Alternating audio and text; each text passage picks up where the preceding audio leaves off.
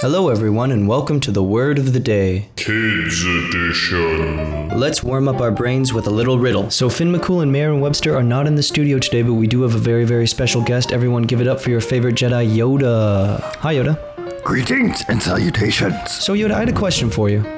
Yes, of course. So, my room is getting really messy, but I'm, I'm I'm really, really, really lazy, so I don't really want to clean it up. But can I use the force to clean up my room? Use the force to clean your room. Yeah. Can I do that? Disciplined you must be. Oh. You have to clean your room yourself. Oh, I can't use the force? Do not abuse the power of the force. Okay, Yoda.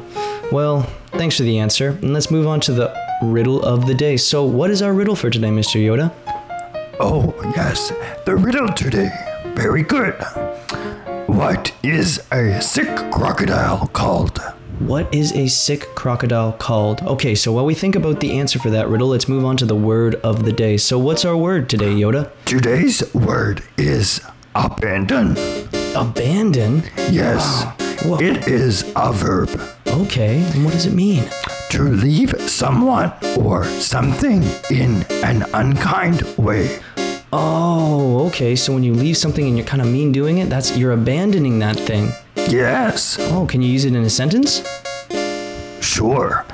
The dog had been abandoned by its owner. Oh, so maybe the owner left the dog in an unkind way and they, oh man, Very that's sad. unkind.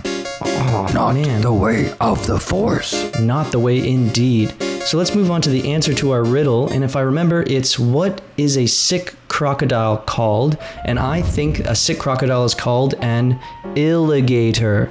Ah, Is that right? yes. Oh, you get it? Alligator. On. So, the, thanks for that, Mr. Yoda. You're very welcome. Cheers. Okay, so today's word of the day is abandon, and that is when you leave something or someone in an unkind way. So try to use that word in front of your teachers or your parents, and I'll see you tomorrow with a new riddle and a new word.